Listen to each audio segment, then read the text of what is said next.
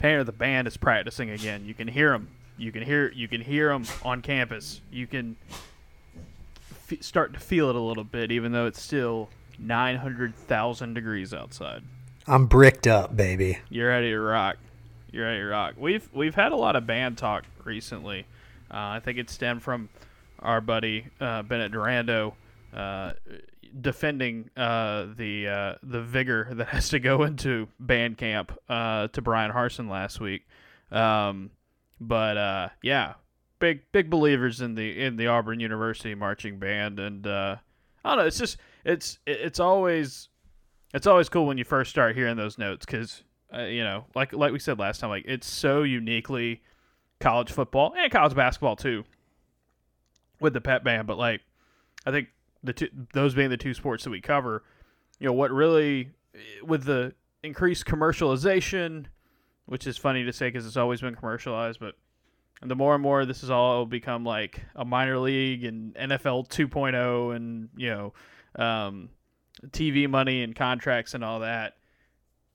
It's stuff like the like literally as, as something as simple as the just the sound of the marching band is what makes this thing different and it just gets uh, it has more of a connection. Like I don't know I don't know what NFL fans are doing. Like, is there anything like that? Any is there anything they can do to be like, ah, once you hear this, you're ready to rock? It's like, nah, you're just gonna have to sit through preseason for a little while. We've got to start giving the band NIL deals. Yes, that sounds like a great. Well, they could already have done it, They can do it anytime. They don't really need the NIL, do they?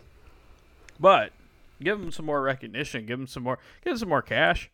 You know, it's tough. There's there's a lot. I mean,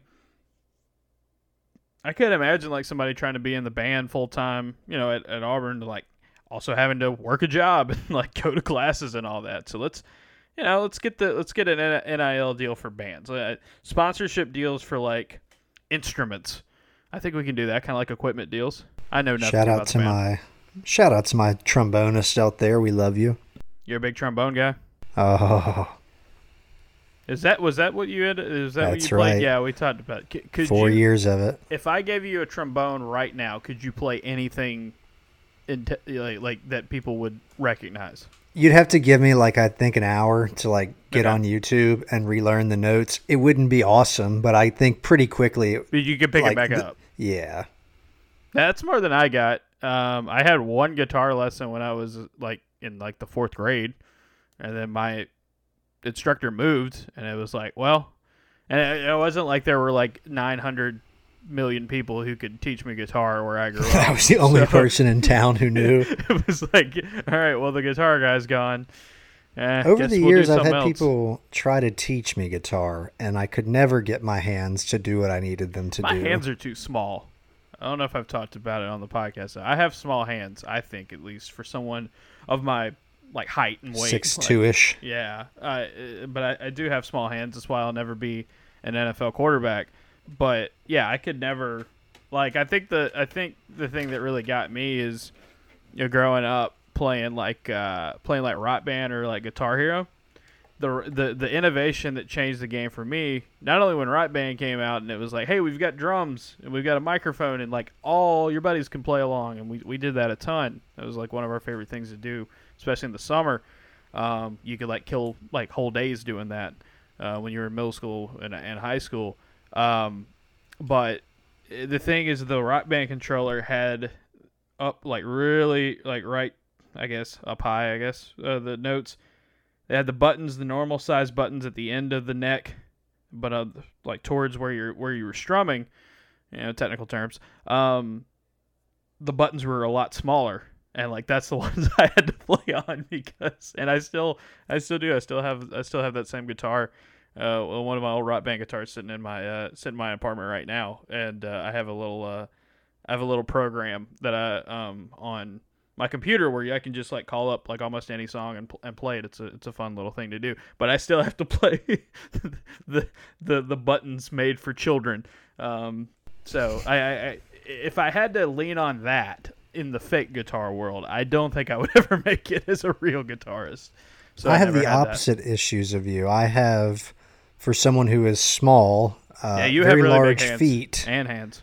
Uh, which is a weird combo. And certainly, if you wear like if I ever try to wear like a Vans or something comparable to that, it does look like I'm wearing clown shoes. It's never worked out quite well for me. And I can distinctly remember sophomore year in college driving back from Montgomery and getting infatuated with the idea of playing the harmonica. I never Whoa! picked that oh up. Oh wow. Okay. All right. I need to. I need. I need more info on that. Oh, well, it seems like a cool thing to do. You can carry it around with you. Anytime you hear a harmonica in a song, too, you're like, oh, yeah, we're about to take this up a level. Let's. Okay. I'm trying to think of a song that's got harmonica on it. That or I'm the like, sax. A saxophone sometimes Sax to me signifies. That's where like, we oh, got- Okay. that's where we got it. Um, you know, the the song of the song of fall camp for us. We've decided a few of us on the beat is the Monsters Inc. theme song, the the the intro. Uh, because for some reason we thought Bennett could play it for us, and uh, now it's been stuck in all of our heads. So like we'll be sitting in the bunker like writing, um, or you know sitting between interviews, and somebody will just start humming the notes to it. Um, By harmonica, the way, harmonica though. I'm trying to. oh, uh, one of Taylor Swift's last albums, um, Betty, uh, which is an incredible song. When the harmonica rolls in early, uh, you know you're going to be in for a time. So yeah, no, I agree. I agree. The harmonica, you don't want to overdo it. Like you don't want to like put too too much of harmonica into your into your uh, daily musical diet. Uh, but when it hits, it hits. So I I, I, get that. I, I I get where you're coming from there. for a long time, you had a you you had created for yourself, and I think that it may have at some point. I don't know if you're still doing it or if someone else took over the responsibility of it, but you decided to let people in on what music was being played during the Gus Malzahn era. Have you taken that over into the Bryan Harsin era? No, I haven't, and I thought about this the other day. Um, so it's like I would I would mostly like Shazam it or you know whatever the thing is on your phone to do it, and I probably could do that a little bit more. It's just the times I'll tell you this it's it's part of the kind of the side effect of um, having more access, and what I mean by it is this a lot of the times during the Gus Malzahn era where where they were playing music during practices, it was usually during stretching or warm ups, right? Because you know they didn't have it quite as much going on during like actual drills.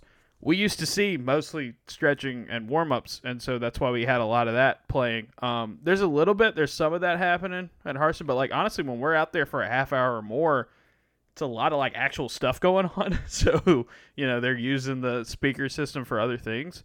Um, but if I'll pick it up, like I remember last year, it was funny because it was like going back and forth between like songs you definitely knew that Bryan Harsin listened to and the coaching staff, and then every now and then you would get one that the players. Now I will say it's a lot more player centric. You got a lot more of like what you would consider like you know modern you know rap and, and all that. I will say also on top going off of this, uh, Tank Bigsby just slamming uh, down the Def Leppard uh, reference was was incredible the other day. Um, I wonder if, you there was missed- like a target buy where he where he came across that. I was It's like, you know, nice I like this, but I don't know who this is. I like it.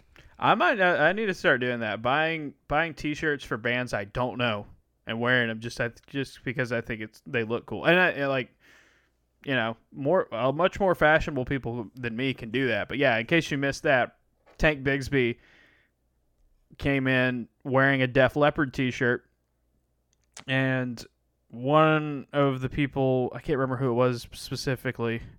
Um, asked like, "Hey, what's your favorite Def Leppard song?" And he just goes, "Man, I don't know who this is," which is so good. And it's like, yeah, he's 20 years old and he's from Lagrange. it's like he's probably not going to be up to date. I, I mean, I think I know like two Def Leppard songs. I'm gonna be honest.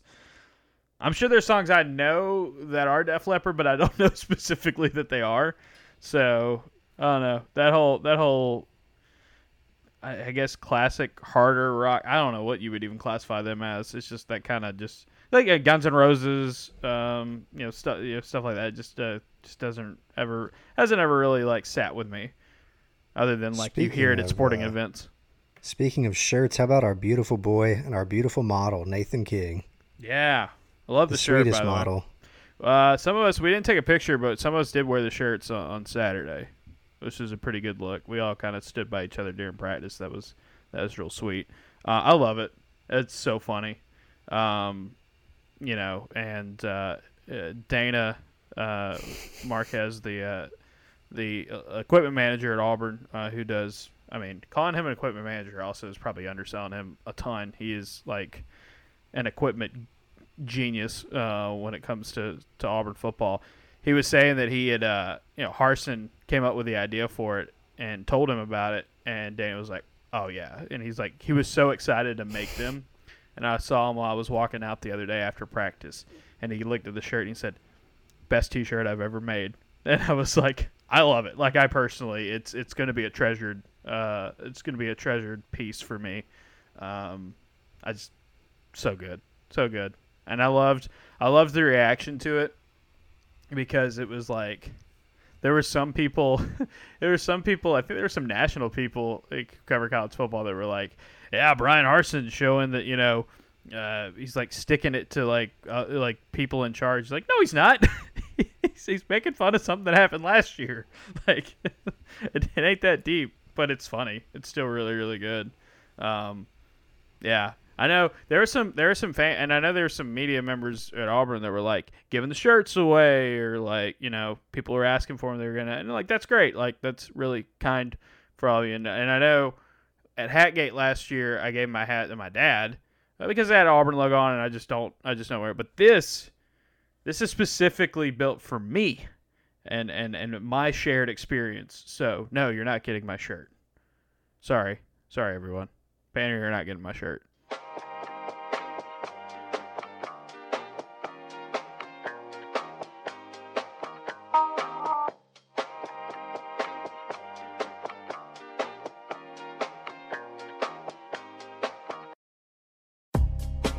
The Auburn Observer podcast, the delayed weekend edition, uh, the free edition. Thanks for listening, everyone, whoever you are and uh, wherever you are. Justin Ferguson here in Auburn, Alabama. Painter Sharpless and Parts Unknown. Hello, Painter. Brother, hope your weekend was good. Pretty good weekend. Uh, pretty busy weekend. Uh, a lot of work uh, going on, obviously, with football and basketball. But hey, like we said earlier, this is like what we've been waiting for for months and months. So I've been excited. It's it, has been a whole lot of fun. I will say this right off the top. Uh, we are recording this on tu- you know Monday night for a Tuesday release. We pushed it back a day just because of Auburn basketball. We didn't want to kind of put a podcast out and then have it immediately like you know the the shelf life, the timestamps. So for basketball, we moved it back a day. Appreciate you guys understanding, listening to us. We were, however, I will say this for those of you who are subscribers, there was going to be another podcast over the weekend uh, of of our new our new side project is what I is what I like. You know, like when a band, uh, you know, when a, when a member of the band goes out on their own and starts cutting their own thing. That's what Painter's doing now with Dave McKinney and, and Pablo Escobar uh, with uh, with the friends of the program, and they had some good stuff on the on the basketball game uh, Sunday. Uh, that got lost to time and technical difficulties, and it will be a lost episode.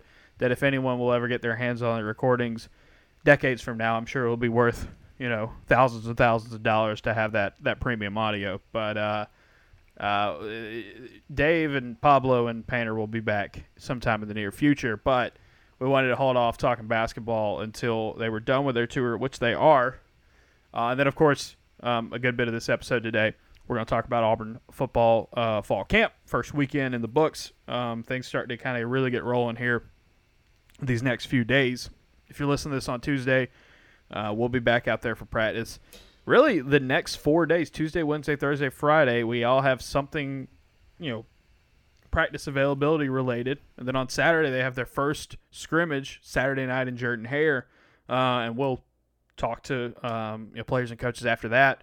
So it's a huge week. It's a really, really big week. A lot of fun. Uh, it's getting really exciting. So, um, like I said, we'll talk a lot of football on this, but we want to we want to bat lead off here with basketball. Um, so since the last time we talked basketball, Auburn played two more games, their second and third game, uh, respectively, in the uh, overseas tour of Israel, the birthright for college basketball. They beat an Israel select team of kind of pro- pros, domestic uh, based guys.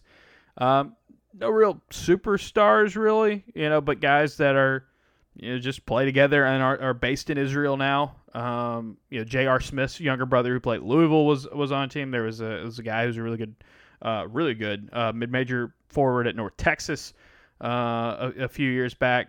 Uh, led the way for that team. Auburn won that game 107 to 71, and then of course on Monday the headliner in what was a fun game. I thought really really entertaining. Uh, back and forth in the first half, pulled away in the third. Auburn fights back in the fourth, uh, but ended up couldn't ha- couldn't hang on and pull it out, uh, losing by nine to the Israeli national team, 95-86. Um, so instead of talking about the games individually, like about this and this, since they've both already happened, I think what we're going to do is kind of talk about what we learned and what we saw and what we uh, took away from the tour as a whole. Because I think these last two games, a lot more representative of the competition you're going to expect to see in the regular season. That that first game last Tuesday was supposed to be the kind of the U20s, and then it was kind of the U19s, and it was basically the U18s by the end because that U20 team just came back from uh, from playing in the in um, the European Championships uh, where they came in fourth, um, so, and they just I mean obliterated them, just blew them off the court, and it was very clear. They dominated that second game um, against the select team, and then in the third game against, you know, of course, Deni Avdija, who was dead gum. He was he was amazing. Uh, uh, you know, and, and and looked like an NBA player playing against college guys uh, in that game. Um, and and a bunch of other guys that are you know, play around Europe, um, including some guys that were really good college players um, a while back. You know, Auburn was in a dogfight that whole way, and uh, you know almost almost pulled off the comeback, wasn't quite able to get over the hump, and then Israel pulled away again late. Uh, so from those two games, um, I guess I'll throw it to you first, Painter. Like what what stood out to you the most? I know you and like I said, I know you and David Pablo broke down that second game in the lost episode, but kind of what uh, what stood out to to you about these these last two for Auburn um, and Israel, which I think were both in their own unique ways pretty entertaining watches. Wendell Green might already have this designation, but he'll be one of the best guards in the league. Chance Westry yeah. Traore, oh my God, it's exciting to have new young players that are just stepping in and are yeah. very good. And then lastly, the front court uh, looks excellent. And, uh, you know, Broome, man, excited about what he's going to be able to do. Uh, and Dylan Cardwell, I have been skeptical about uh, his progress. And if there was a little bit of projection, I think on a very small sample size – it's fair to say Dylan Cardwell is not the same player he was in his first two seasons. Yeah, yeah, and I think I think for some of those guys, that third game against the national team kind of was a was a, a swift step up in competition. You didn't have quite the same amount of success, with the exception of Johni Broome, because this dude in all three games had 17, 18, 19, you know, around that neighborhood of points great rebound. Broome had four steals and three blocks against the against the senior team. Um, super consistent, man. He was playing against, you know, those last two games playing against grown men, professional players, and getting his shots, getting to his spots, making a play, crashing the boards well, uh, and playing really good rim protection defense. You know, Israel, the way they ran that national team, the way they ran their stuff on offense in that final game, really, really hard to guard they were I mean beautiful ball movement. I mean they looked like uh, I think uh, I think our friend Lonnie was was telling me he's like man he, they kind of look like the Warriors out there and it's like you know that extra passing like just it just was they were getting so many good looks. Some of that was you know over ex you know over exertion uh, from Auburn you know kind of going a little too far with some of the closeouts and getting aggressive at times where they didn't need to. Some of it was just hey these are pros they've been playing some of these guys have been playing together for you know uh, the summer uh, and are about to play in some really meaningful basketball here at the end of the month and in September.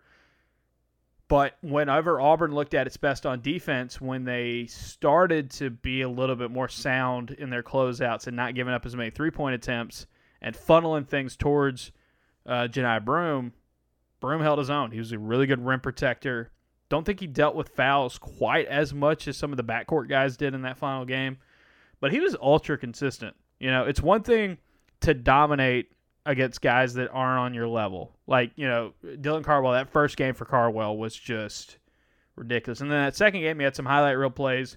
Not quite the same stats, but still looked really, really good. This final game had a couple of really good plays. really struggled with foul trouble in, in, that game where, you know, I, that's going to happen, right? You know, he's he's not a guy that you have seen play a ton of minutes consistently yet at the college level. Whereas a guy like Johni Broome, uh, I mean, he just he looked good in all three games, like as consistent as they can be, and he's stepping into, for lack of a better term, some really big shoes. Like Walker Kessler was Defensive Player of the Year. Walker Kessler was an All American. Walker Kessler was a first round pick.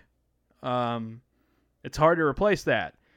And and Broome is different, right? His inside scoring ability, I think, is something like he's going to be able to get his own shot and create his own offense by get, getting the ball down low. Very fearless down low. Than Kessler was. Kessler was more of a rim runner and having to do some of that, maybe occasionally a pick and pop, a shot off of that. I think Broome's got more of a I think Broome's got more of a diverse offensive game. And then defensively, he's got it. I want to see how much. I think well, one thing I want to see a little bit more with Broome, and obviously he had several steals in this last game, but when teams put him out on the perimeter, because they did this with Cardwell a couple times in the last game, when they get him out on the perimeter, you know, Kessler was fine with it, moving, you know, having a guard uh, on switches and mismatches and stuff like that if Broome can be that guy where they can consistently like, hey, we're fine with switching, we're fine with him having to chase down guys, and he did that a few times. It's like if he can be more consistent in that area, which I didn't think he had to do quite as much at Morehead State. I mean, he, he looked really, really good, and a, a lot of Auburn's guys look really, really good. But there were some up and down performances, like from a guy like Yohan Traore, like from Dylan Cardwell, uh, Jaylin Williams, and, and, and guys like that However, Broome was really good all three games against varying levels of competition. That's a sign of a really good basketball player, especially one who is just now breaking into the system and breaking the team. Um, there's a lot, a lot for folks to get excited about because I think Auburn's still a very much a work in progress as a shooting team, especially from the outside. And well, yeah, international balls, international rules, shot clock, not having a right rotation Probably threw some guys out of the rhythm, uh, regular rotation. I say should probably have thrown some guys off of rhythm. But if you're not going to be this like super elite outside shooting team, which there's a chance that they aren't, the fact that they can dump it down low to a guy and get his bucket. And Traore, obviously, with his mid range as well, does a lot. But man, uh, just super, super impressed with the way Johni Broome, his intro to Auburn basketball. I don't think you could ask for much more out of the guy. As with any exhibition where you're playing an outmatched opponent, you want to take some of the performances with a grain of salt. Sure, uh, I still thought there was some like market improvement from certain people, and then like you right. say, you know, if you get three games of consistent play, in particular the last one where you're going up against some actual dudes, I think it bodes well. Bodes really well. Um, looked awesome in, in, all three of those games. Um, I think that last game, you know, the, the power forwards for Israel um, had a little bit more for him on the defensive end. He didn't quite get in quite the same amount of flow up. Fouls obviously made a part there, but he had a couple really good sequences where he shot the ball well. Um, that mid range game, I think it was our buddy Jay on Twitter pointing out. He said like Traore feels probably the most confident about his mid-range game. That that shot changed so much for Auburn's offense last year because they had a guy like Jabari Smith who could knock it down. It looks different. Traore's got a a kind of a funky motion. Keep in mind also the dude's only been playing basketball for for a handful of years. But if you can hit it at a consistent level, it doesn't matter what it looks like. He's six ten. Anybody, anybody's gonna like is gonna block it at that at that rate. Um, he was a lot of fun, and uh, you know Chance Westry, the the last game for him, you know he he wasn't quite as impactful. Those first two games, he looked like I mean might not have the stats, but like to the eye, looked like one of the best players on the floor uh, in both of those games. Last game, not as much of an impact, but he had that no look assist that was that was very very nice. Um, you know he, he he's he's long enough to get into passing lanes. He's so versatile. Didn't run as much it looked like at point guard in this last game. They put a lot of Wend- a lot of that on Wendell, and then they put that on uh, on on Tre Donaldson as well. Tre had his moments, even though he probably played the least amount of the of the newcomers. Um, yeah, Chance Westry is going to be a lot of fun. I think in that final game, I think in this final game, it was like, okay, that's a true freshman playing against grown men. Like that. All right, now, you know, guys that are playing in European leagues or in the case of Avdija playing in the NBA. It's like, oh, okay, all right, you know, that kind of is that's that'll kind of knock you back down to earth a little bit. You know, not saying that that he had a bad game by any means, um, but it's such good learning experience, such good learning experience for those guys to get that kind of test because what they face in the national team is like closer and closer to kind of like what you're going to see the peak of college basketball teams, uh, you know, upcoming uh, in, in, this season. And um, you know, I think physically Auburn showed they could they could hang, and uh, a guy like Westry, uh, I think is going to learn a lot from it. The athleticism of the team and oh, the experience it brings back this year. Yeah. You know, I, I, think we've already talked about. It. It's going to be hard to actually best your record from last year, right? Uh, but they may have a given the makeup of the team, it's possible that, it, and just the early exit for Auburn, it won't surprise me if they wind up going deeper in the tournament simply because yeah. of how the roster is constructed. Yeah, more depth, more versatility, and and more experience um, is going to go a long way. Um, great sign of that depth. Chris Moore playing a great final game it says something about your team. It says something about him. Where in your toughest competition, he has his best game and it's just hustle, man. I'll tell you one thing about this team, um, and you saw it in last year's team as well. Uh, but from right off the bat, it, even with the new guys, with the guys coming back mixed in, this is a team that will get after you. They might not always make the right play on defense and be in the right position, but they're going to do it. At, they're going to do it at 100 miles an hour. They're relentless when they get out in transition and run. Uh, that's where they're at their best you know, they tormented that team in game two. 30 turnovers, and over half of them were steals by Auburn. So, like, they were really getting uh, aggressive out there. And they just diving for loose balls. K.D. Johnson going like maniac mode all game. Like, these are preseason games, man. Like, these, they're not playing real basketball for another three months. And K.D. Johnson is playing it like game seven of the NBA Finals. And, like, he's not alone. Chris Moore had a really good game in game three because it was just pure hustle. And when then when you see guys like Broome and Traore and Westry and Donaldson just already say, okay, you're new to this, but they it looks like they already know that hey, if you're going to be on the floor for a Bruce Pearl team, like he's going to ask you to give it everything you've got, and you're going to have the depth and the versatility to do that. You're going to be able to, I think, exert a lot of energy and a lot of force because you know you're not going to pro- you're probably not going to have to have guys play as heavy of minutes this season like a Jabari Smith or a Walker Kessler. Like, like last year you did is because okay, these guys are obviously the best that you got, and they need to play a ton.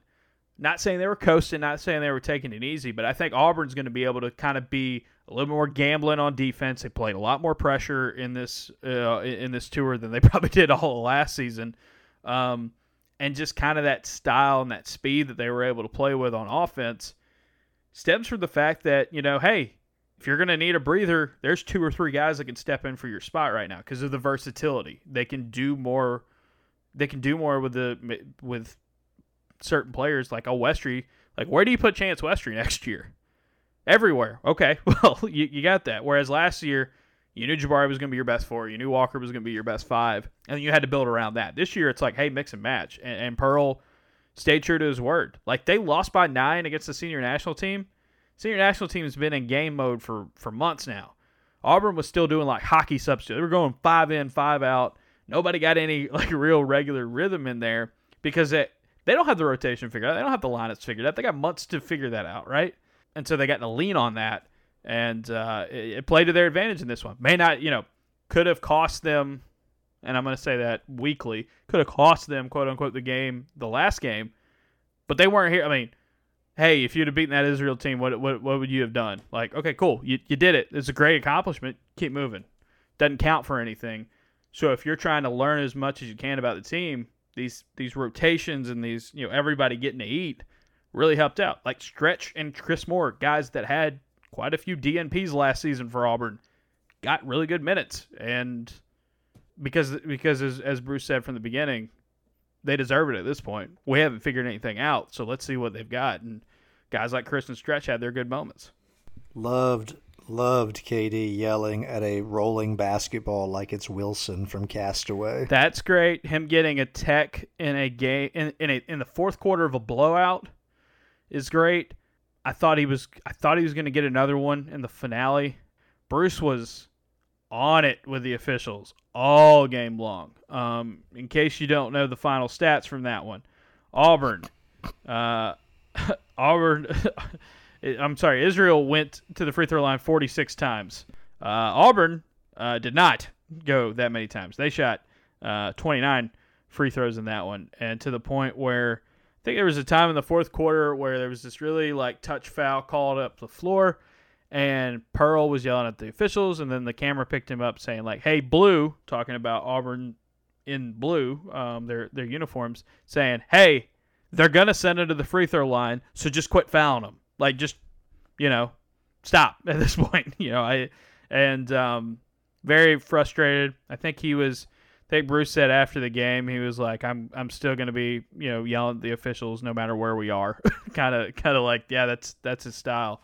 Uh, but KD really thought KD or Bruce was to take it was to take a tech on there. I think some of those intentional fouls, those quote unquote intentional fouls and FIBA rules, really got under Auburn's skin because it's like te- it's technically like a tech at that point. I don't even know what to say about the officiating. I guess just get used to it, boys. Get used to it, and also like Deni v, Deni V was out there for the first time in two years for the Israeli national team. A lot of people were there to see him. He's good. He's good. He he drove the lane. If you, like, I thought Allen Flanigan did a really good job in the first half against him defensively, but when Avdija got rolling, it was like, well, I don't know what you can do. Maybe be an NBA defender, I guess, because it's like, you know, and and, Al there will be mixed reviews on Al. It depends on your perspective. And I think the best way to go about it, he showed some real flashes in these games. He had some really good moments where you were like, all right, that's more of what we've seen back. It's just not consistent yet, right? And, and Bruce Pearl's going to be on him about being consistent. He's going to be on KD about being consistent. Wendell had a great finale. Didn't shoot particularly well. You know what? Didn't matter because he was one of the big. Him and Broome were the reasons why Auburn was able to stay in stay in that game. Yeah, you got to be you got to be more consistent um, there, and if you can, you feel good. And like if not, you've got dudes behind you that can pick you up. That was the case for Auburn last season, and I think even though you have guys like Chance Westry now, except Jasper playing more off ball than than he was, he looked pretty good with a more confident jumper. He was he felt looked a whole lot more comfortable taking the shot than he had probably at any point except for the last few games of last season.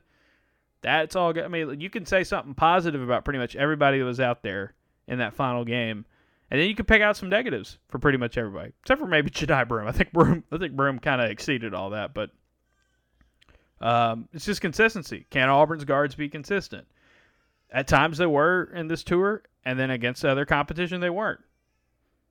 That's tough. They're gonna have to shoot the ball better. They're gonna have to do all that, but foreign opponent, foreign rims, foreign foreign rules, foreign ball. You're not playing real basketball for another couple months. Like so, you've got time. You've got time to build it, build that back up. So I think that's the thing with Flanigan. Like, yeah, if you were watching these games, I don't think anything you saw from Allen Flanigan during the stretch would make you say, "Oh yeah, he's back. He's 100. percent It's ready to go." You know, he, he's back to being what he was. But I will say there were moments where you can say, "Okay, if he does that more consistently, he's there. He's got that ability. It's that consistency that he's trying to get back to, and and, and that comes. You know, that's going to be tough. It's going to be tough. He he missed a lot of time, and you know, confidence had had to be confidence had to take a massive hit last season, no doubt about it. But at least I'm Auburn's also, got guys who can pick them up. I'm also curious about how Bruce is going to use KD and Zep. I mean, their roles, I don't think you're going to evolve all that much. Uh, but I, with a little bit more experience, or at least more of a presence in that in that group of guards, mm-hmm. um, I hesitate to say that it puts pressure on them because all those guys are going to get plenty of minutes. Right. I I'm genuinely fascinated to see if there is any sort of evolution in how they're used this season. Yeah, no, it's it's. I think I think one, you know, Bruce said after the game, like I got to figure out who's like I can roll anybody out one, two, three, and four and five, and like I'll have a good player out there. It's just going to matter who's our best, who's going to get the most minutes, who's going to earn it. I I feel fairly confident of saying that I think Wendell's going to be your starting point guard next year. I feel fairly confident saying that Jasper is going to have to play more more off ball, which I think he can definitely do. Uh, he did that a good bit at Charleston. Um, and then last season we saw one of Auburn's most effective combos last year is when Wendell and Zep were on the floor together. Things I'm less confident in saying, but like I can see, is that maybe you're in a scenario where KD Johnson's more of a six man for you this year. I don't know. We'll see. I think that might fit his style well. And I think like the the, the wild card is Chance Westry. Like, does he play more one? Does he play more two? Does he play more three? There's a good argument for every one of those scenarios. And I know there's some Auburn fans after what they saw in those first couple of games that were like, that dude's got to start. And it's like, yeah, if he earns it, he, he, you know he'll have that shot. And I mean, if he plays like if he keeps going up from where he is right now, you know, he might not be at Auburn for very long. And again, he's similarly rated to guys that were one and done at Auburn. He's not too far behind from the five stars or Isaac Okoro. Like that's that's the type of player you're working with here. Um, but yeah, the wild card there's fun, and then in the front court, uh, Broome seems like the guy at the five. I know Cardwell's been really really good, and, and Jaylin Williams is super veteran, but I think it's gonna be hard to knock Broome off that five spot, and I think Traore is going to be somebody that if he doesn't start the whole season at the four, I think he will be at some point because dude's different. Dude's just different. Um, so yeah, but that backcourt can go I mean, there's so many different permutations you can come up with with that backcourt, and uh, that's what that's what the summer's for. That's what the, or the early fall's for, and that's what that's what Bruce has got to figure out over these next couple months. And they got time. And then even when they get into the season, they'll have some time to really get that going before the games get the most difficult. It cracks me up that Jay Bilas loves shouting out Mountain Brook. I, I wonder. I wonder if there's. I wonder what the deal is there. I don't know if he knows somebody from there or simply if there's like the the Duke Blue Devil in him. yeah, because my favorite Duke reference he pulled off uh, in that in that last game was he was saying that Johni Broome reminded him a lot of Carlos Boozer. I was like, yeah, that kind of makes sense. Like coming back, he's you know, uh, he's like, yeah, when he when he was first at Duke, you know, he saw a lot of that in him, and I was like, yeah, there you go. I bet you could. I bet you could compare pretty much any player to a former Duke player. This like I bet Jay Bilas has that kind of trick he can do. It's like, all right, Jay, get, who's your best comp for this guy? Let me shout out a little team that I like to talk about. Yeah, I mean, and they're going to be nuts this season. Um, what so. a, what an awesome situation. I mean, yes, it is always going to be difficult to follow in the footsteps of arguably the greatest coach of all time. I know you can make some arguments for others, particularly Wooden. Uh, mm-hmm. the same thing will have happen at Alabama whenever Saban. Good God, man, please go hang right. with your grandkids whenever he quits. But yeah, I mean, to, to be fair, he's like uh, inheriting that recruiting class in year one is pretty nice. Yeah, and he did most of the recruiting, I think, of that one, if I remember correctly. Uh, it was like, yeah, he was, he was like, this is gonna be my team. All right, let me get a, let me get like four or five stars, and let's keep it going. Yeah, they'll they'll be watching. Uh, Bilas was campaigning for Duke to go like because they're going to want to do this Israel tour. Like, want to have a team go over there every year. Auburn could only do it once every four years. You can only go on a foreign tour once every four years. Bruce is already making plans. Yeah, to Bruce, go back. Bruce is like, I'll be back here in four years. All right, who wants to go next? And uh, I think uh, I think he was talking about Todd Golden, uh, who obviously has uh, a connection with um, both from his Auburn days and also uh, there's there's ties uh, there with Israel.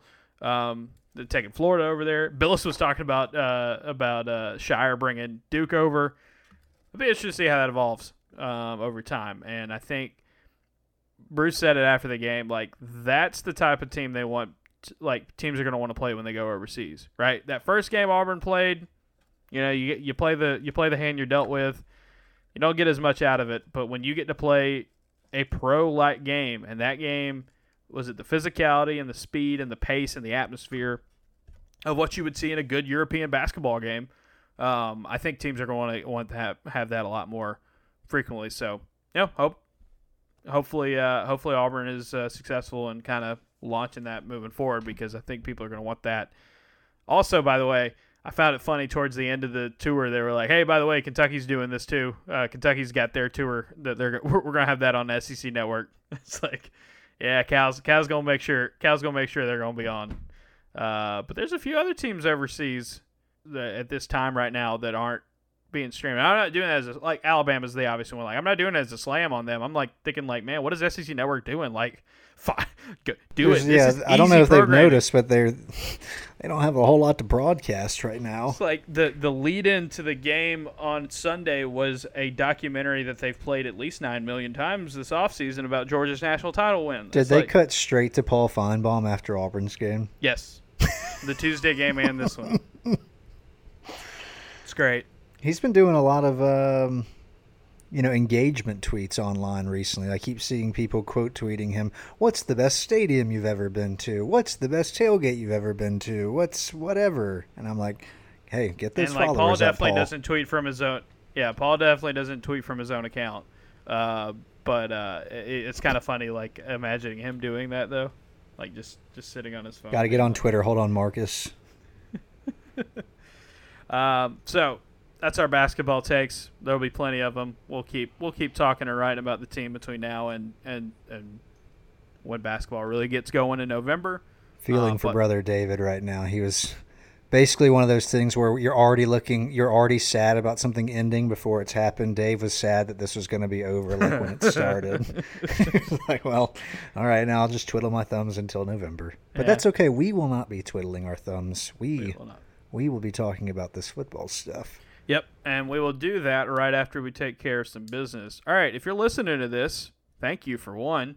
Uh, appreciate you supporting what we've got going on here at the Observer. Um, Painter, let the folks know how they can help out this podcast specifically with one easy trick. Rate, review, subscribe. It takes like 20 seconds. Leave us five stars. Leave a little one line review, or as long as you want, quite frankly. It's no skin off my nose if you want to take a lot of time with your review. Um, obviously, hit the subscribe button. Tell all your friends and your enemies alike. We would, uh, we would appreciate it. Yeah, and we've got a couple of reviews to read because A, we're vain people, and B, we like to shout out uh, those of you who do your homework and follow the instructions and are very kind to us uh, with the reviews. Here we got two reviews here, some new ones. It's been a, it's been a minute since we've read some reviews on there, so we're glad that we've got a couple new ones here. This is from Terry. Terry says, "Thanks for the recruiting uh, episode. You guys are awesome." Or Eagle, yeah, man. Christian Clemente, uh, that was an all-timer episode. If you haven't listened to it, um, go back and listen to it. There's a lot of great recruiting intel there. Uh, Christian's I mean, he hasn't been doing recruiting as long as some of the other guys on Auburn's beat are, and I've said it before. There's plenty of guys. Uh, the, the recruiting coverage at Auburn, with all the outlets that do it, and with all the people that do it, and the experience and the hours they put into it, Auburn fans are spoiled. It's really cool to be to see Christian though, like immediately jump into it. I mean, he's only been on it for a short amount of time, and he does such a good job with it at at uh, Auburn Undercover. Uh, this is from uh, I'm gonna say this is Nate. Um, Nate says, "I appreciate following y'all on Twitter and what my subscription gets me with the inner circle. Y'all are amazing, and after being in Auburn for summer school, the podcasts were for a perfect background to each day. So very thankful for that. Always impressed with the guests you guys get. Great recruiting episode. Here's your 20 seconds, painter. Also, see you at Bao soon, Jay Ferg. Yeah, I'm I'm ready. Uh, Irritable Bao, by the way, this is just free advertising. Um, they're supposed to be opening up for dinner in the near future, which is going to make me very very happy. So shout out to Bao. Shout out to shout out to quickly becoming one of my favorite places in Auburn over the last couple years. Um, yeah, Nate here mentioned the inner circle and being a subscriber. It's a great time to get on board with that. You're getting practice reports. You're getting you know basketball coverage. You're getting a lot, and we're gonna keep that rolling on. Uh, your subscription also gets you the aforementioned podcast with Dave and Pablo and Painter, the friends of the program. Uh, if you can check out the first one for free, um, it was a few days ago. Check that out, and that's kind of what you're gonna get. A lot of stream of consciousness fans chatting, uh, and uh, they they get to go full Barner on there, uh, which I wholeheartedly endorse. I'm glad glad you guys are doing it, and um, yeah, it's uh, you you can only get that with a subscription though. So you're getting a bonus podcast, you're getting all the newsletters. It's a perfect time to sign up too because we're doing a special right now. You get 25% off your first year at the Observer if you sign up right now. It's $45 instead of the 60 for per year. A lot of you guys have already hopped on this deal, which is really really cool. um, to see just kind of the excitement and the buzz kind of get back with basketball and football going on at the same time. AuburnObserver.com. You don't need a special code. You don't need a special link. You don't need anything like that. All you got to do is just try to sign up there. Uh, any of the buttons will get you to it. And it's $45 for your first year at the Observer instead of the normal 60 It's the lowest price we've ever offered uh, because we want uh, you guys to get on board for what we've got coming up here in the fall between the bonus podcast and all the newsletters and uh, some other fun stuff we are cooking up. All right. One more time. Well, actually, one more one more thing, I should say. Home Field Apparel.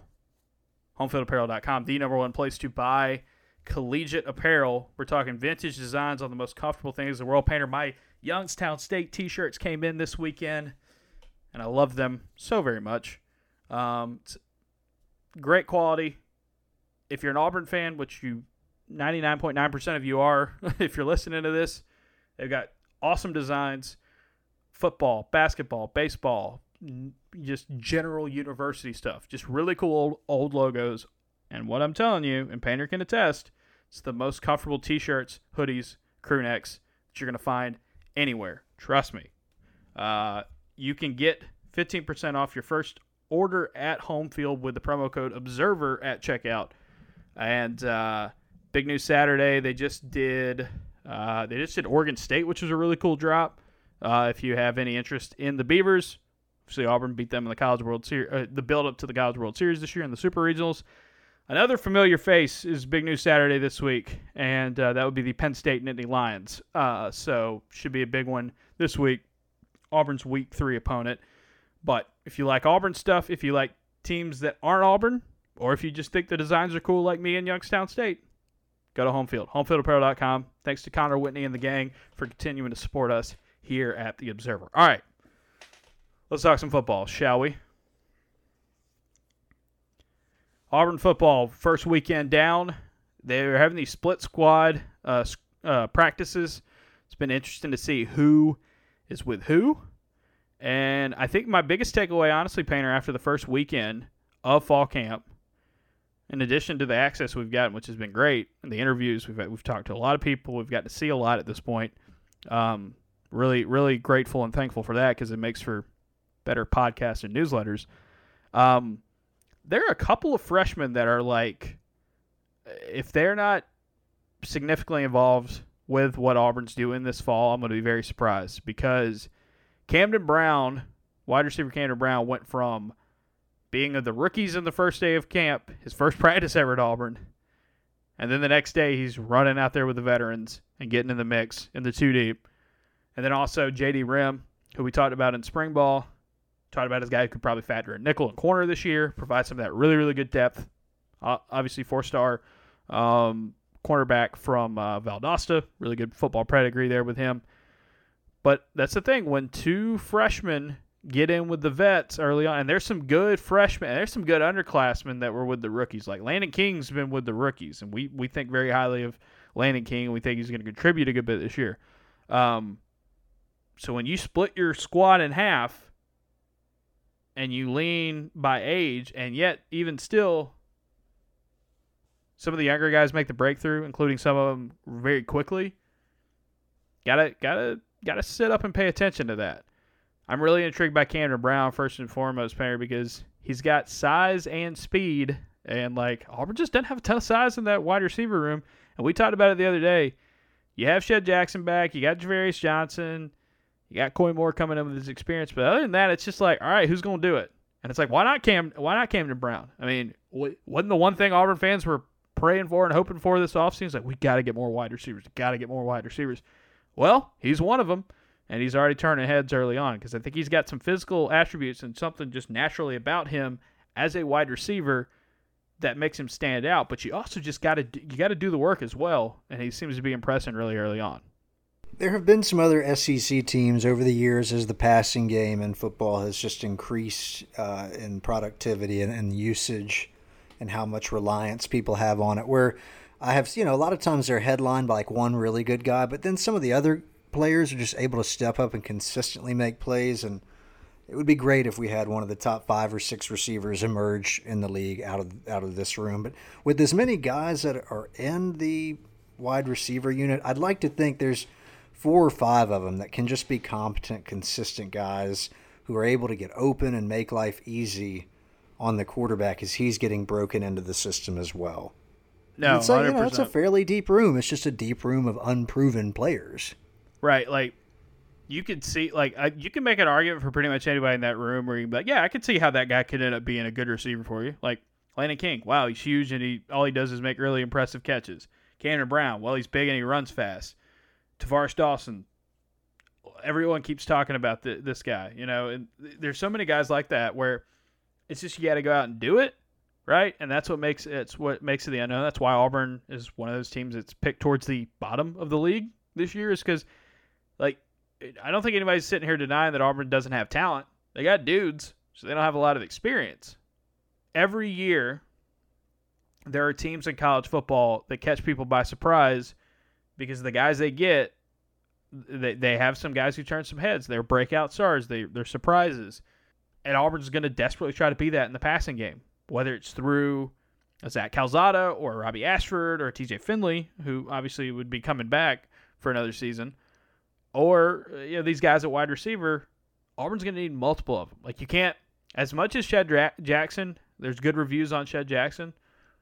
If he takes a step forward, that's great, but you need more. If Ja'Varrius Johnson takes a step forward, awesome. You need more. If Koy Moore provides what you think a transfer receiver from LSU can provide in year one, great. You still need more. And so, like, Auburn's going to have to rely on multiple somebodies to do it. And there doesn't really seem to be any sort of pecking order coming in. So, why not a guy like Camden Brown? Camden Brown is 6'3, and I've written it a couple times now at The Observer. More than a third of his catches last season in high school were touchdowns, and he averaged over 20 yards of reception. That's crazy. And then you add in the fact that he played at St. Thomas Aquinas in the Miami area, which is one of the best high school programs in the country. They don't play scrubs down there. you know, they they play some of the best of the best. And this dude was a big play machine down there. Might not be the most polished receiver in the world. You know who else is the most polished receiver in the world? A lot of a lot of college wide receivers when they're young. Um, and that's what I think. Like Ike Hilliard's got a lot lot to work with here. It's just who's going to emerge, right? I'm not saying Auburn's going to like tear it up with their passing game this season.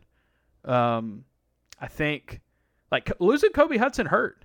And I think from what I saw recently, like Kobe Hudson's like doing an awesome job down at UCF right now. He's probably to be really good down there. He would have been really good at Auburn, but that didn't work out. That didn't work out. There was, uh, you know, the two sides went their separate ways, uh, and that's a big replacement you gotta you gotta fill in for. So but Kobe Hudson, remember, Kobe Hudson was a guy who broke out last season. So can Auburn find somebody like him again? Well, and you've, you've mean, got dudes who were former blue chip recruits that, that make a lot of sense. I'd like to be proven wrong. I feel like at this point we know what we get out of Shed, and I'm not really into asking him to do a lot more. Like, would it be nice if you got an evolution and Shed became a primary receiver? Yes, I'm just not expecting it. So, you know, he does some things well. I don't think he's going to be a player that leads the team in receptions. Again, open to being wrong on that. Right. Uh, but there's a number of other guys. I called it a deep room. I don't know if that's what you really typically mean when you use the word deep, but like there are a lot of bodies, there are a lot mm-hmm. of athletes. It's, it's like, can we get a handful of those guys to be productive? None of them has to be all world if the running game looks like we think it might. And the thing with Shed also is it's like he is what he is. You know, you can make that attempt, but like it's also not bad. Like the way he finished last season, changed. Like he finished last year. I looked this up just now. He finished last year with 527 receiving yards. All right.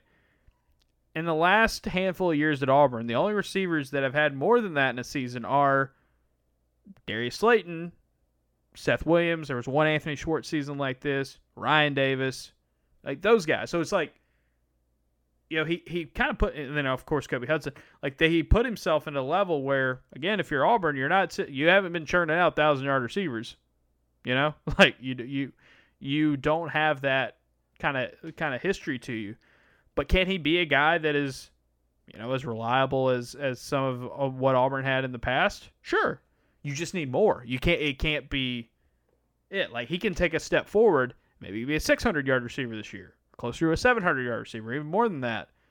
All right. Well, you still need more. You still you still you still need more with that. So, um, I'm interested to see who that breakout guy is gonna be because like Kobe Kobe was that guy for Auburn last year. You know, Kobe Hudson in 2020 had seven catches for 70 yards. And then he had 44 for 580 last year under a new. Like, who's going to be that guy? Who's going to be this year's Kobe? Right? I want to see who it is.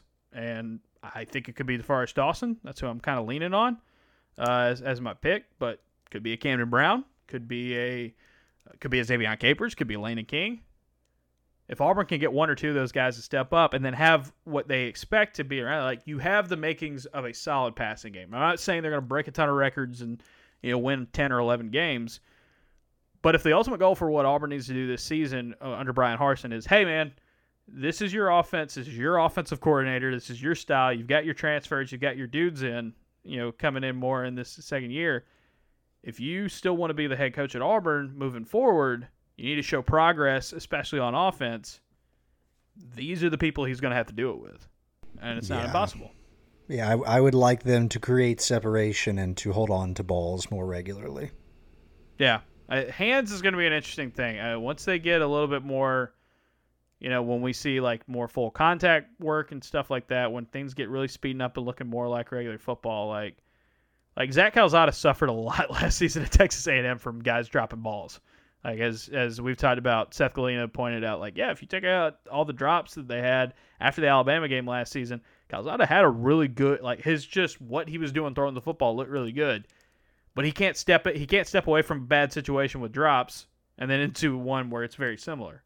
Those guys got to catch balls. That's why they. That's why you go get Koy Moore. That's why you try to lean on some some of these other guys um, to take steps forward. So that's big. I mentioned JD Rhym. Um, I fascinated by by his emergence. Um, you know, you do have Keionte Scott who had an interception over the weekend, which is uh, he's gotten good reviews early on. Still learning the learning the system. You know, he he came in very late uh, because of some academic stuff he had to clear up in JUCO. Uh, but they need they need that second wave. I wrote about it earlier in the in the off season, but you know Zion Puckett and um, you know Nehemiah Pritchett, Jaylin Simpson, Donovan Kaufman. You know those are going to be the guys. Who's next? And they've got a combination of freshmen and transfers that they got to find a group of them to be that second tier, and then even into that third tier.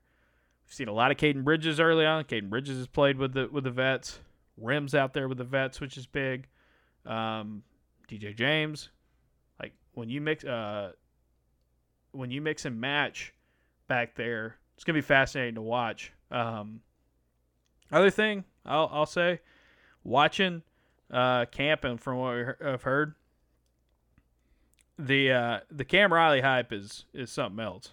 And this dude, just physically, he looks a whole lot different than what Auburn's had at linebacker. Now, I'm not down on these guys at all because they're re- they've been really really good linebackers. But think about the linebackers Auburn's had as in this renaissance: Deshaun Davis, KJ Britt, uh, you know, Darrell Williams. A little bit on the smaller end. This dude is built like a guy that would probably be a pass rusher a lot of other places.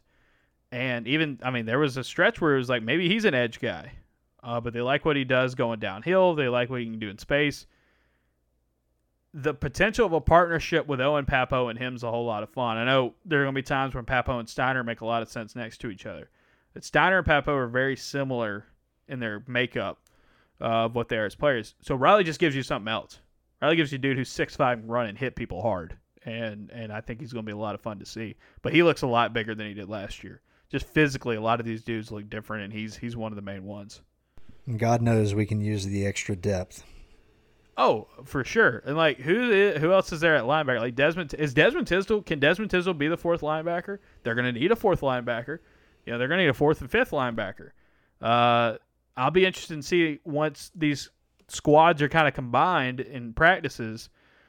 You know, can some of these younger guys who have been in the rookie practices can they step up and show that hey, you know, maybe we're ready to ready to contribute and be too deep? Like, where does a Robert Woodyard fit in? You know, we mentioned Keionte Scott coming in with, as a JUCO receiver or a JUCO corner. Sorry. You know what? What do you like about that? Um, and then the defensive line, Jeffrey M'ba continues to be one of the top. I mean, he that dude. Good grief. he is he's a lot quicker than I thought he was going to be. Um, and you know, it's it's not full contact practices early on, but that first step he's got is really good. And you've already got a good foundation with Colby Wooden and Marcus Harris, and then Jayson Jones coming in in the in the spring and, and doing a good job there. But I mean, M'ba M'ba looks like a guy that can be one of your dudes early on. And, yeah, I'm wondering how much you can get out of him in like the first half of the season because I'd like to think in the second half he'll have adjusted, he'll have yeah. gotten some games in. Hopefully, by the back half of the year, you're really using him in a meaningful sense. I, I like the depth on the defensive line. I think when you when you roll out a second unit on the defensive line, and that has got Marquise Burks and Zykeivous Walker and Jeffrey M'ba in a three down looker. That's that's a good that's a good uh, you know basis to to go off of there. Um, so I think they'll have to rotate a little bit more on the defensive line this year. I think Marcus Harris uh, continues to be slept on, but um, you know the the depth they're building at defensive line is a lot of fun to see kind of come together. Um, it's just going to be are the linebackers ready? Can the edges stay healthy? Because I think everywhere else they're going to be fine on defense, and they have the potential I think to be pretty consistent. The other thing is, just like I, I, was asked, I was on radio Monday morning. One of the guys who was doing it asking was like, "Hey, we saw Auburn secondary last year look really good at times, and we looked, we saw some games where they looked not very good at all. Why, sh- you know, why should anybody think they could be more consistent here? Like, what's what's the what's the argument for more consistency, especially when you lose Roger McCreary, Darius Knight, and Smoke Monday? And I think one of the things there is that for a team that ha- has two coordinators change, usually that's like a big red flag. That can be like the kiss of death for a team where you have two new coordinators at the same time, but your head coach is the same. Like it's usually not great. 2012 Auburn rings the ultimate bell there. Um, but I think one of the reasons why that, that could be, you know, overcome, and obviously there are teams that have overcome it easily in the past. Um, Alabama seems to do it every year, uh, but they're Alabama, of course. Uh, I think the thing there with them though is um, these are pretty much the same systems. Like some of the terminology has been switched around a little bit, but like Auburn's going to run stylistically and schematically very similar to what they did last season on defense and on offense. Um, so maybe that consistency will help overcome that because I do think practices seem to be moving a lot quicker this fall than they were last fall because um, I think just guys have have a better foundation of the playbook. Now I have watched the veterans.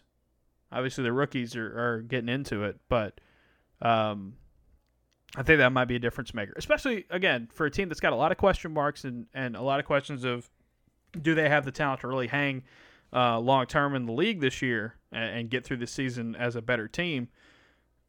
Again, keep in mind they get two paycheck games to get it started and five home games to open the schedule. That that it, the back half of the schedule is brutal, but like if you're wanting to build something out where it's like, would you rather have an easier start to the season or an easier finish to the season? I think if you're in Auburn shoes, you'd rather have an easier start because you want to build up a runway, you want to build up momentum, um, and that's that's that's kind of the that's one of the edges you can kind of give Auburn. Um, see if they can take advantage of it. I'm buying in. The spin zone, it's here. I'm ready to be hurt. Uh, that fiery Kush, that Zach Calzada on its way, baby. Yeah, you. I think you're gonna. I think you're gonna be hurt at times this season. I think that's that's a guarantee. It's Auburn football. It's football. Period. Um, but yeah, I mean, I think that uh, you know, I keep going back to like when you think about this Auburn football team, if they can get their act together in the passing game, which is a big if, but that is one of the things that Bryan Harsin was hired to do well. That's his that's his background.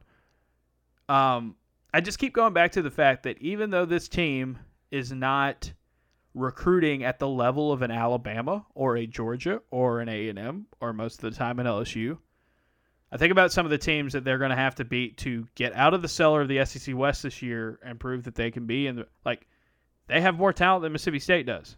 They have more talent than Ole Miss does. They have more talent than Arkansas does. They have more talent than Missouri does that they play they play this year. And it's like, okay, that's half your SEC schedule right there. Um, obviously they've shown that they've been capable of beating A and M and LSU and overcoming that in the past. We'll see if that works this year. Obviously, you get both of them, uh, you know, at home, which will be helpful. Um, but I think yeah, I think that's the spin zone for Auburn. Is like, wait, this team still has more talent than a good number of teams that they're playing. Those teams that they're playing though have the one thing Auburn doesn't have. Maybe the two things Auburn doesn't have. Stability and a lockdown like you know you know what the quarterback situation is going to look like at Mississippi State. You know what the quarterback situation is going to look like at Arkansas and at Ole Miss, even though they've got new faces there because it's Lane, right? You know what Missouri like you know what's coming back at Missouri. It's like Auburn being successful in 2022 is ultimately going to come down to can they get that and prove that everything else can push that forward, that it is a team thing. But you can't overlook it because it's hard to win college football when you don't have your passing game locked down. You, it's it's almost impossible unless you're a service academy, and uh, Auburn's not a service academy, and they don't play teams that service academy teams usually play. Uh, so that that makes it a little difficult. But we shall see. We we shall see what what what that what that entails. I think if, like I said, I think if they can get their passing game locked in, and that is a big question mark because of the quarterback and the wide receivers. If they can get that locked in, I think everything else about the team can get them pushed forward into, hey, this could be a season better than people expect because I like Auburn's talent more than I like a number of teams' talent on their schedule. Just a lot of teams like the stability of their coaching staff and their quarterback play, which honestly is two of the biggest things you can have. Uh, so I get it. I get it. Yeah, outside of Alabama and A and M, normally you would put LSU in that group in the West, but given all the turnover and a first year coach, I just don't know what to do with Yeah. LSU. They're So- they're a big wild card, yeah. but yeah, outside of, of those two, I think pretty But they're a- Look, they're on a winning streak against Ole Miss. They're on a winning streak against Arkansas, and they have more talent than Mississippi State. But State's State runs a system, and they've got a they've got a plan. And we saw it last year in in full 4K. Uh, you know, they have a system that can overcome that very quickly been if you pointed if you aren't on your game. Mike Leach in year three, like there have have been some instances of him, you know, by by that time with the personnel and the experience, Yeah. you you tend to see some results. As goofy of a tenure as you're going to have with the ups and downs of a Mike Leach team, like this could be a year which they, by all standards, by Mississippi State standards, not all standards, by Mississippi State standards, have a nice season. Yeah, Mike Leach.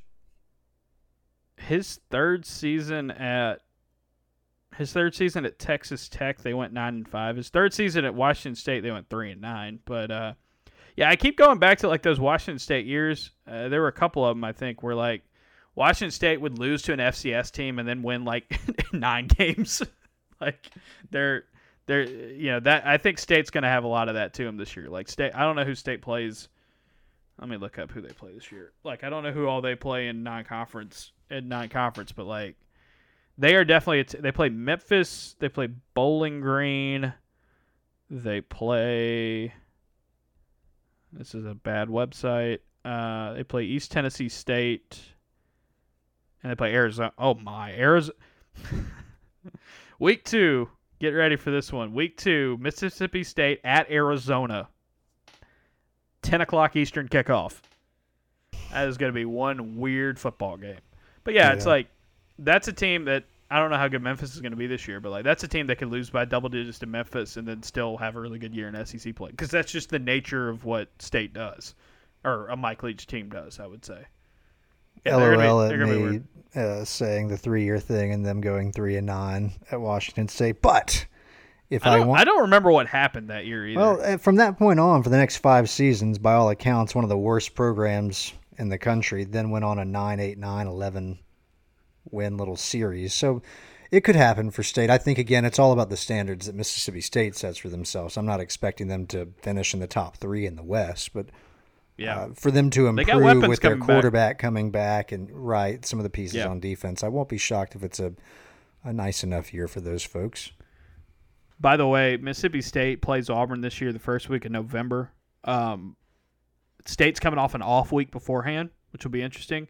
Um, and before you're like, oh wow, they get they get, the, you know, Auburn has to play a team right after an off week. Isn't that isn't that terrible? Uh, listen to what State State does. State their month of October host A and M, host Arkansas, and then at Kentucky, at Alabama off week, Auburn, then Georgia. They uh they they did not they did not they're in the kind of same boat as Auburn is, where it's like that back half of that schedule could like really kick them in the teeth. Um, so it's important to build up a good runway. It is important to build up a good runway. All right, I think that'll do it. You got anything else? Nada. All right. We will be back later this week uh, for the premium podcast. Uh, you know, more newsletters. They won't all be at six. I mean, the last few haven't been at six a.m. Um, and that's kind of just the way Auburn's doing their um, the way Auburn's doing their availability for a lot of this is uh, kind of in the middle of the day. Um, so you might be getting some more afternoon uh, newsletters coming up, but we'll we'll see. We'll we'll be flexible with the schedule, but more newsletters, more podcast, a lot more coverage. Like I said, if if you're not a uh, if you're not a subscriber to the Observer, it's the best time to do it. Forty five dollars for your first year. It's a twenty five percent discount. Uh, it's the cheapest we've ever offered. And uh, yeah, sign up at auburnobserver.com and you get all everything emailed to your inbox. Get a notification for all the podcast, and you get all the newsletters you can read right from your email inbox of choice. Painter, final thoughts. Why do the Oakland Athletics have an elephant as their mascot? A. Their affiliation with the Republican Party. B. An original owner co wrote Walt Disney's Dumbo. C. Because an elephant is said to, quote, never forget. D. To spite a former opposing manager. B. So you're going with an original owner co-wrote Walt Disney's Dumbo. The correct That's the answer, funniest one. the correct answer is in 1902, New York Giants manager John McGraw dismissed the Philadelphia Athletics, calling them white elephants with contempt. Athletics boss Connie Mack defiantly made the elephant his team's insignia, and it stuck. There you go. Stick it to him.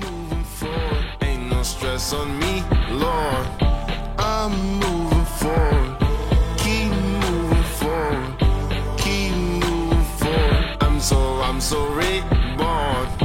I'm moving forward. Keep moving forward.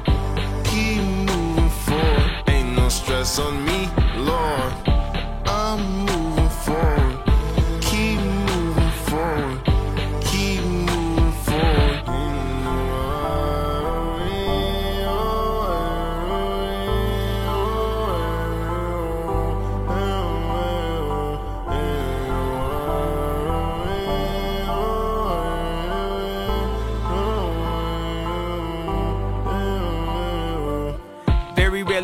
catch me out. Y'all done specially invited guests me out. Y'all been telling jokes that's gonna stress me out. Soon as I walk in, I'm like, let's be out. I was off the chain, I was often drained, I was off the meds, I was called insane. What an awesome thing, engulfed the shame. I want all the rain,